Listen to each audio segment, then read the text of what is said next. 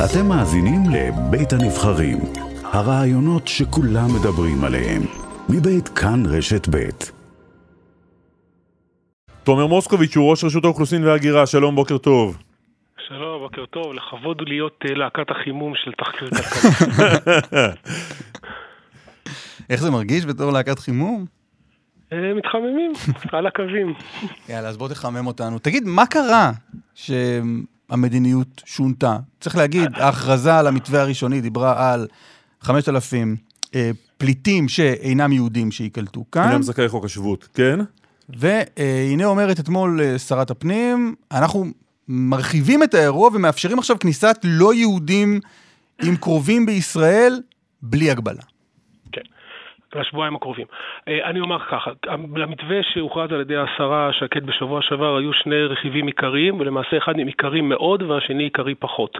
הרכיב העיקרי ביותר היה ההחלטה שלה שקבלת האישור האם להיכנס לישראל או לא, לא תיעשה בנתב"ג מול בקרי הגבולות החרוצים והיעילים שלנו, שזה עוד פעם הזדמנות לשבח אותם על העבודה הבאמת באמת קשה שהם עושים בתקופה האחרונה. הייתי שם גם אתמול, גם לפני כמה ימים, באמת עובדים מסביב לשעון כפשוטו. הבקרה לא תעשה שם, אלא תעשה בחו"ל. כמו שהיה בתקופת איסור הכניסה של הזרים לקורונה, והנה אנחנו מתחברים לפתיח שלכם.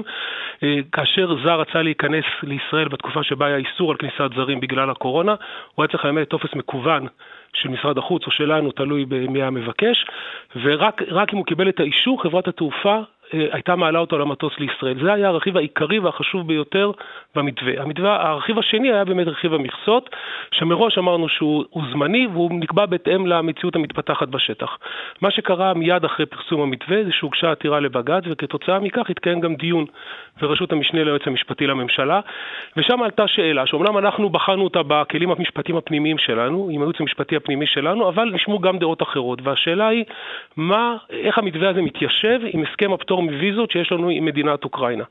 וזאת יש לומר... אבל תגיד רגע, זה משהו שגיליתם עכשיו? לא, לא, אז אמרתי שוב, אנחנו דנו בשאלה הזאת כמובן, הייעוץ המשפטי הפנימי של רשות האוכלוסין וההגירה סבר שבמתווה כפי שהוא הוצג, כולל גם האישור מחו"ל וגם המכסה המצומצמת מאוד של 5,000 בסך הכל, שני, שני הרכיבים האלה אינם סותרים את הסכם הפטור מוויזות. בייעוץ המשפטי לממשלה, לקראת הדיון, לקראת הגשת תשובתנו לעתירה שהוגשה אתמול בלילה, הייעוץ המשפטי לממשלה סבר שהדבר אינו נקי מספקות. ולמה? מפני שההסכם בין שתי הממשלות אומר שכל אדם שרוצה להגיע למטרת תיור לישראל, הוא יכול לעשות זאת ללא ויזה, אם כל אזרח אוקראיני יכול לעשות את זה בפטור מוויזה, הוא לא צריך לבקש רשות מבחוץ. אנחנו טענו שההסכם הזה עוסק בתיירות, וקשה לנו להניח שאוקראינים שבאים היום לארץ עושים, עושים את זה כדי לראות את מצדה או את דיזנגוף. ההנחה שלנו שהם לא תיירים ולכן ההסכם לא חל עליהם. נשמעה הטענה שכאשר אדם מגיע לבקר את קרוב משפחתו בארץ ולשבת איתו שבועיים שלושה, זה לא משנה אם הוא עושה את זה בגלל מלחמה או כדי לפגוש אותו, אפשר בהחלט לטעון שזה עדיין חלק מהפטור מוויזה, זה חלק מתיירות שהיא פטורה מוויזה. ואתה, ואתם, ואתם אומרים, אה, הייעוץ המשפטי אומר ככה, אז אנחנו מיד משנים את המדיניות שלנו. לא, אז לכן, לא, אז לכן, לכן, לכן אנחנו חשבנו שמכיוון שיש שני, כאמור שני רכיבים במתווה שלנו, אחד החשוב ביותר, שזה קבלת האישור מבחוץ, בדיוק כדי למנוע את כל התופעה הזאת של לחץ על הגדרות ולחץ על הבקרים. והחלק, הרכיב השני הוא המכסה, כדי שיהיה לנו יותר קל, ובאמת אני שמח לתת לכם את הסקופ של הבוקר, שבג"ץ לא הוציא צו ביניים בסופו של דבר, קיבלנו בלילה החלטה שהעתירה נקבעה לדיון תוך שבעה ימים, בלי צו ביניים, כלומר אנחנו מפעילים את המתווה. מכיוון שהיה לנו יותר חשוב להפעיל את המתווה שמופעל עכשיו מהיום בצהריים של קבלת האישור מראש, הסכמנו להתפשר על המכסה במובן הזה שהסכמנו לאפשר גם לקרובי משפחה של ישראלים אזרחים ישראלים, לא עובדים זרים לא חוקיים או שב"חים או מבקשי מקלט אוקראינים, אלה לא יוכלו להכניס את קרובי משפחתם. אזרחים ישראלים יוכלו להכניס את קרובי משפחתם, ואמרנו מראש, אמרנו את זה גם לבג"ץ, שזו המדיניות לשבועיים הקרובים, כי אמרנו מההתחלה... לא, אז תומי עוד רגע נדבר על המהות, על המדיניות עצמה, אבל אני ממשיך את מה ששאל אסף קודם, מכיוון שלא ראינו איזה ויכוח אתמול, לא ראינו איזה התעקשות של השרה. אלא... לא, לא הייתם בדיונים. לא ש... אני...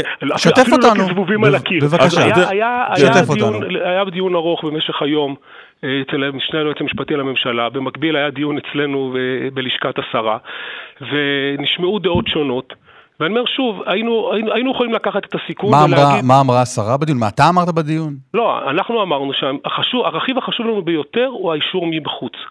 אם היינו צריכים, נגיד, אם היינו יכולים לבחור בין שתי אפשרויות, או להשאיר את המכסה כ-5,000, אבל להגיד שכולם יגיעו לארץ וייבחנו כאן, או לשמור על, לשמור על המתווה שהאישור ניתן בחוץ ולהגדיל את המכסה, לנו, גם לשרה וגם לי וגם לייעוץ המשפטי הפנימי שלנו וגם לכל גורמי המקצוע שלנו, היה ברור שרכיב האישור מבחוץ הוא הרכיב העיקרי, עליו יש להגן בכל, אה, בכל כוח, ולשמחתי, לפחות כרגע, ברמת צו הביניים, אנחנו הצלחנו, והמתווה הזה יתחיל לפעול. לא, מה שהתחלתי להגיד זה שמכיוון שלא ראינו איזה מלחמה גדולה או התעקשות גדולה, ויש דרכים לפוליטיקאים להוציא החוצה אה, כעסים שלהם או ויכוח שלהם במערכת המשפטית, נדמה לי שאיילת שקד כבר עשתה את זה פעם או פעמיים בקריירה. התחושה הייתה שזה תורת הלחימה של נתניהו כזאת. אה, מקשיבים, עושים מה שזה, ואז אומרים, היועץ המשפטי אמר, אין מה לעשות. הייעוץ המשפטי הנוראי. אז תראה, אני... המפלצות שם בסלאח א-דין. אבל אתה רואה שגם זה לא נאמר, זאת אומרת, לא נאמר לא לפה ולא לפה. היה דיון באמת ענייני מאוד. תראה, בסופו של דבר, לא רק המלחמה עם ממלכת אי הוודאות, אלא גם העתירה לבג"ץ עם ממלכת אי הוודאות, ואתה אף פעם לא יודע איך אתה צריך לצאת. ואז בדרך כלל המדיניות הנכונה היא להיאחז במה שחשוב לך יותר, ולהסכים לוותר במה שחשוב לך פחות. אז רגע, כרגע מה שאתה כינית אישור מבחוץ, הוא פועל? הוא יופעל מיום בצהריים, אנחנו הודענו לחברות התעופה. במקביל העלינו לאתר של משרד החוץ את הטפסים שמבקשי הכניסה לישראל מאוקראינה יוכלו למלא. ובמקביל הודענו לחברות התעופה, עכשיו ברור לנו, ברור לנו שהאישור הזה כלומר עד עכשיו זה לא, לא פעל, או הבוקר זה לא פועל, הבוקר כן, כן, אם, לא, לא. אם, אם מגיעות כן. טיסות עם אה, אוקראינים הנמלטים מהמלחמה לישראל, הם נכנסים פנימה. כן, אני רק תדגיש שהם נמלטים במלחמה בישראל דרך מדינות שמגינות על חייהם, הם לא פליטים. חשוב להגיד גם את זה. אה, זה נכון, וגם עכשיו, גם אחרי שהפעלנו את המתווה, ברור שהמתווה הזה הוא לא כמו גליוטינה שיורדת בבת אחת, זה לא מתג של מחשב, של מתג של חשמל שמעלים אותו, מורידים אותו. לוקח זמן עד שחברות התעופה אה, מבינות את העניין הזה, מודיעות את זה לכל הסניפים שלהם, הרי הם מגיעים מהרבה מאוד יעדים לישראל, ובתקופה הזאת אמרנו לבג"ץ שלמרות שהמתווה הופעל, מי שיגיע מי שחברת התעופה פעלה בעצם בניגוד למתווה והעלתה אותו לטיסה, אנחנו נבחן אותו בארץ. כלומר, ברור שתהיה פה איזושהי תקופת מעבר של אה, שעות ארוכות או ימים קצרים, עד שהמתווה יופעל, ובכך השגנו את היעד העיקרי שלנו. מה זה קרובי שלנו... משפחה? אתם עכשיו תאפשרו לקרובי משפחה אה, להגיע לכאן. תגדיר קרובי אז, משפחה. אז, אז, גם, אז גם זו שאלה שבחרנו לא להחליט בה כרגע, כדי לראות איך התמונה מתפתחת. ברור שזה קרובי משפחה מדרגה ראשונה. לא, מה זה ברור? ברור אם לא שזה... לא קבעתם אז שום דבר לא, לא ברור. לא, לא, לא, לא, לא, שזה גם קרובי משפחה מדרגה ראשונה, כלומר ברור ש... הורים, הורים וילדים קרובי אה, משפחה. 아, כן, ברור, ברור שבן דוד מדרגה שלישית הוא לא קרוב משפחה. למה? לגבי... למה זה ברור? לפי הפרשנות שאנחנו נותנים לזה. ואנחנו גם נודיע את זה, לא, שברור, אז... בסופו של דבר אוקיי. כולנו, בני, כולנו בני האדם הראשון, אז כולנו קרובי משפחה. נכון, נכון. אפילו האוקראינים הלא זכאי שבות, אז אה, בצחוק כמובן, אז אה, ברור שאנחנו נצטרך לשים איזשהו גבול. אנחנו כמו כל דבר בעניין הזה, אנחנו ממש מחליטים מהרגע לרגע, אני, אני ממש כדי לעלות לשידור אצלכם, ויתרתי על השתתפות בחיתוך המצב היומי שהשרה... עזוב, כאן יותר מעניין. עזוב את החיתוך מצב הזה. לגמרי. כאן הכל נחתך, המצב כן, נחתך פה. אתה מבין, אני אדבר איתכם פה והם ימכרו אותי שם מאחורי הגב, אבל בסדר. לא, לא, אז רגע, אתה משרטט את הגבולות, אתה אומר, אה, אלה קרובי משפחה מדרגה ראשונה, ואלה לא, מה? וזה לא... לא בני דודים מדרגה שלישית. את שואלת אותי עכשיו לגבי אחים, חצאי אחים וכל זה, אנחנו פשוט נצטרך להחליט. לא, אחים זה קרבת משפחה מדרגה אה, ראשונה, לא? אחים מלאים בוודאי שכן. אתה יודע, המשפחות היום בעולם המודרני מורכבות מאוד, מורכבות מכל מיני אחים, חצאי אחים, רבעי אחים. נצטרך להחליט בזה, אני לא יכול להגיד, גם לא הודענו את זה לבג"ץ בצורה ברורה. אתה יודע להגיד על פוטנציאל של כמה אנשים מדובר? בסך הכל? כן. לא, אני לא יכול להגיד, ואני יודע שלכן, דווקא בגלל שהפוטנציאל הוא מאוד גדול, הרי הפוטנציאל הוא, הפוטנציאל הוא כל אזרחי אוקראינה. כל אחד שמהם שיחליט להגיע לישראל. ברור שזה הפוטנציאל, ברור שיש פה איום משמעותי. אני חייב לומר לפ... גם, שגם לפני המלחמה, אוקראינה כיכבה בראש טבלת השוהים הבלתי חוקיים בישראל, אזרחי אוקראינה, כיכבו, ב... זכו בתואר המאוד לא מכובד הזה, ויש לנו בעיה של שהייה בלתי חוקית מאוקראינה, בעיה שנצטרך לטפל בה. ולכן כרגע הם מגיעים לשלושה חודשים בלבד, אה, באשרת תייר, ללא אישור עבודה. חמיש, שלושה חודשים הם הגיעו גם כשקבעתם שצריך רק חמשת אלפים, כלומר בין, בין נכון, קביעת נכון, מכסה... נכון, נכון, לא, בעניין הזה אין שינוי. כן, רגע, כן, תומר מוסקוביץ', שנייה, בין קביעת מכסה עם כל האזהרות שהזהרתם לפני שלושה ארבעה ימים, לבין המצב הנוכחי, שבו אין לכם מושג בכלל לכמה אנשים פתחתם את הדלת, זה 180 מעלות. לא, אני אגיד לך, יש לנו מושג במובן הזה שאנחנו אמרנו שהמכסה תיבחן תוך שבועיים. ולכן בעוד שבועיים, אם אנחנו נראה, בשבועיים הקרובים, אם אנחנו נראה, לאף אחד, לאף אוקראיני, לאף אזרח אוקראיני, כולל קרובי משפחה מדרגה הכי ראשונה של אזרחים ישראלים, אין זכות קנויה להיכנס לישראל. אגב, גם לא לפי הסכם פטור מוויזות, גם הוא אפשר לנו ובאמת סירבנו גם, גם לפני המלחמה. אבל לא הבנתי, הבן דוד, לא, ש... הבן דוד של זה שיעלה היום ייכנס, והבן דוד של זה שיעלה בעוד שבועיים לא ייכנס, כי תגידו לו, כבר עלה הבן דוד של הראשון, כן, אין מקום? כן, כן, כן, חד משמעית, מכיוון שאין פה זכות קנויה, ומכיוון שמראש דיברנו על כך שתהיה מכסה, ומכיוון שכאשר אתה מגדיר מכסה, תמיד יש את האחד שעומד מעבר לקו של... לא הבנתי, אז אתם הולכים לקבוע מכסה? אנחנו הולכים לבחון את המדיניות, ובהחלט יכול להיות שבעוד שבועיים, אם נראה שמדובר פה במספרים שאנחנו לא יכולים להכיל אותם, אנחנו כן, אנחנו נשים אני, את המכסה, זה, זה עדיין סמכותה זה משהו שאני לפחות הפנים. פספסתי. הרי אתם הסתכלתם, בחנתם עוד פעם את הסכם הוויזות שנחתם, או הסכם ביטול הוויזות, שנחתם עם אוקראינה ב-2010, והשתכנעתם מהייעוץ המשפטי שאמר, חברים, אנחנו התחייבנו לאוקראינים שאנחנו מכניסים לכאן קרובי משפחה של אה, אזרחים ללא הגבלה. אז, אז מה אתה אומר, שבעוד שבועיים אתם תגידו, אוקיי, אבל זה כן מאפשר לנו להגביל אותם? בעוד שבוע, כן, כן, תראה, כבר היום אנחנו חושבים שזה, תראה, אלא אם כן כמובן בג"ץ ייתן לנו פסק דין סופי, כרגע דובר על העמדה הראשונית ביותר שלנו לבג"ץ בדיון לצו ביניים. בעניין, לדיון הזה כדי שלא נהיה בסיכון של קבלת צו ביניים שיעצור את מימוש המתווה, שכפי שאמרתי לכם, הוא, החש... הוא, הוא הרכיב החשוב ביותר מבחינתנו, האישור מחו"ל. לצורך העניין הזה הסכמנו כרגע לא לשים מכסה על קרובי משפחה מדרגה ראשונה, וכמו שאמרנו, הסמכות, סמכות הכניסה לישראל היא סמכותה הבלעדית של שרת הפנים, לפי חוק הכניסה לישראל. שרת הפנים שמעה את הדעות. בחרה עכשיו לא להפעיל אותה. את הסמכות כן, הזו. היא בחרה להפעיל אותה במובן של האישור מבחוץ, שזה הרכיב העיקרי. כן, האישור מבחוץ, אבל אתה עצמך אומר, תומר מוסקוביץ', שכרגע אין לכם מושג ירוק לכמה אנשים פתחתם את הדלת. לא, יש לנו, נכון, אבל אנחנו נוכל לעצור את זה מתי שנרצה. אם היינו קובעים היום, אם, אם מדינת ישראל הייתה מקבלת החלטה שללא הגבלת מכסה, כל קרוב משפחה, ואפילו בלי להגדיר את קרוב המשפחה... אז למה אתם לא מגדירים? אם, אם אתם תוכלו לסגור אנחנו... את זה בעוד חודשיים, למה שלא תגדירו עכשיו אם אתם רוצים 5,000, 50,000 או 500,000? בגלל שזה נורא נורא תלוי גם במצב המלחמה, זה נורא תלוי במצב, זה נורא תלוי בעמדתם של מדינות אחרות, זה תלוי במעמד הישראלי, במעורבות הישראלית בכל המשבר הזה, זה תלוי בבקשות של, ממשל, של ממשלת אוקראינה שאנחנו נמצאים איתם בקשר רצוף. אז למה לא להגיד עכשיו כמה אנשים אנחנו מוכנים לקלוט פה? כי, כי מה זה יהיה נכון, ואם אחר כך נשנה, אחר כך נשנה עוד פעם את המתווה. לא, אין מדיניות. תהיה לכם מדיניות. כן, תחליטו מיליון ותעמדו בזה. לא, לא, אבל אם נחליט מיליון... אין מדיניות לשרה? לא, המדיניות, המדיניות של השרה היא להחליט בהתאם למציאות, וכשהמציאות משתנה גם המדיניות צריכה להשתנות.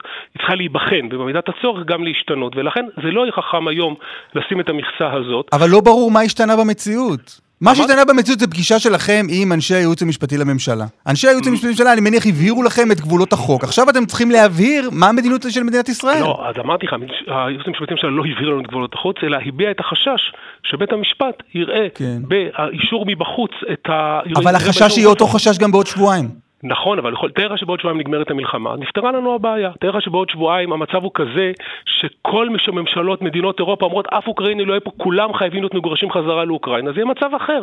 זה לא יהיה חכם היום שאני אגיד מה יהיה בעוד שבועיים.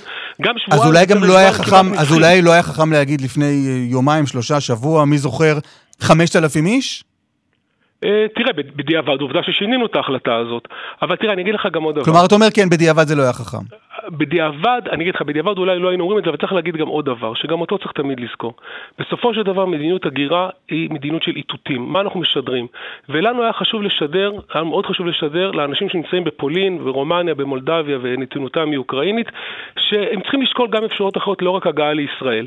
בין היתר על ידי שידור המכסה הזה, פה... כרגע מה שאתם משדרים זה שמי שאתם אומרים לו לא היום, אולי תגידו לו כן מחר. אה, נכון, נכון, זה, זה, בהחלט, זה בהחלט ככה, זה בהחלט ככה, והייתי מעדיף לא, שזה... זה לא ממש שידור של מדיניות, איזושהי מדיניות, טובה, נכון, רעה. נכון, אבל אני אומר לך עוד פעם, אני מעדיף, אני מעדיף לשמור על השבועיים הקרובים כשבועיים של מבחן והיערכות והתמודדות, לא היערכות, אלא, התמוד... אלא בחינה, בחינה של המציאות בשבועיים הקרובים, מאשר להחליט עכשיו הצהרות שאחר כך נצטרך או לרדת מהם או לעלות מהם, כלומר במספר.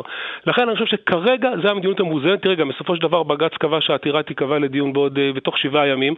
יכול להיות שנשמע דברים אחרים מבג"ץ, אני מקווה שבג"ץ יגבה את המדיניות שלנו. שלא ניסיתם אגב לשכנע את בג"ץ בשום דבר. כל, לא, כל, כל קיפול לא, לא המדיניות לא, הזאת לפני בג"ץ בכלל. לא, לא, לא, לא, ממש לא. ניסינו לשכנע את בג"ץ והצלחנו לשכנע את בג"ץ לא להוציא צו ביניים, לא, ההחלטה, שינוי זוהי החלטה שלכם באה עוד לפני דיון ראשון בבג"ץ אפילו. נכון, אבל היינו יכולים לקבל צו ביניים בלי דיון. צו ביניים ניתן בדרך כלל בלי דיון, ואז לא היינו יכולים להפעיל את המתווה. כדי למנוע את החשש של צו ביניים, שוב, על הרכיב החשוב ביותר מבחינתנו, שזה רכיב האישור מבחוץ, היה שווה לנו לוותר על המכסה לשבועיים הקרובים, תוך כדי בחינה. תוך כדי בחינה של לראות מה קורה, לראות כמה נכנסים.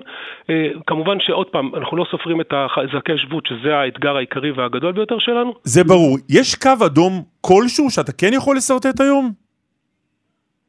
מבחינת מספרים? כן.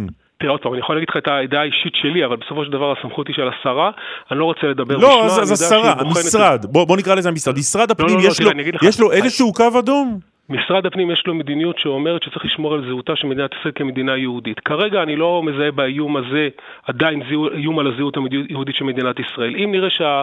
הסכרים נפרצים לחלוטין, אנחנו נרים דגלים אדומים. לא, אבל אתה היום כבר לא יודע, המצב. היום אתה כבר יודע אם בעיניך או בעיני השרה חמשת אלפים זה מסוכן או לא, אמ, חמישים אלף זה מסוכן או לא, חמישה מיליון זה מסוכן או לא. לא. אז אני לא, שואל אם לא יש לכם איזשהו קו אדום, כלשהו, לא משנה איפה הוא עומד. תראה, אני יכול לזרוק המספר, אין, אין לזה שום משמעות, אני אגיד לך מאה אלף זה קו אדום, ברור שלא נגיע למאה אלף, וגם לא נגיע לחמישים אלף. להגיד לך אם זה במספרים שקטנים יותר, אני חושב שזה לא יהיה נכון מצידי, כי בסופו של דבר זה צריך להיבחן לאור המציאות בשטח. אבל הנה, תהיה לכם עוד הזדמנויות, אה, אני נותן לכם עוד הזדמנויות רבות אה, להעלות אותי לשידור. כל שבועיים תוכלו לשאול אותי מה השתנה במדיניות ואני אנסה להסביר כמיטב יכולתי. קבענו אז. הנה, בשמחה. תומר מוסקוביץ', ראש רשות האוכלוסין וההגירה, תודה רבה. תודה, תודה. תודה רבה לכם, שלום שלום.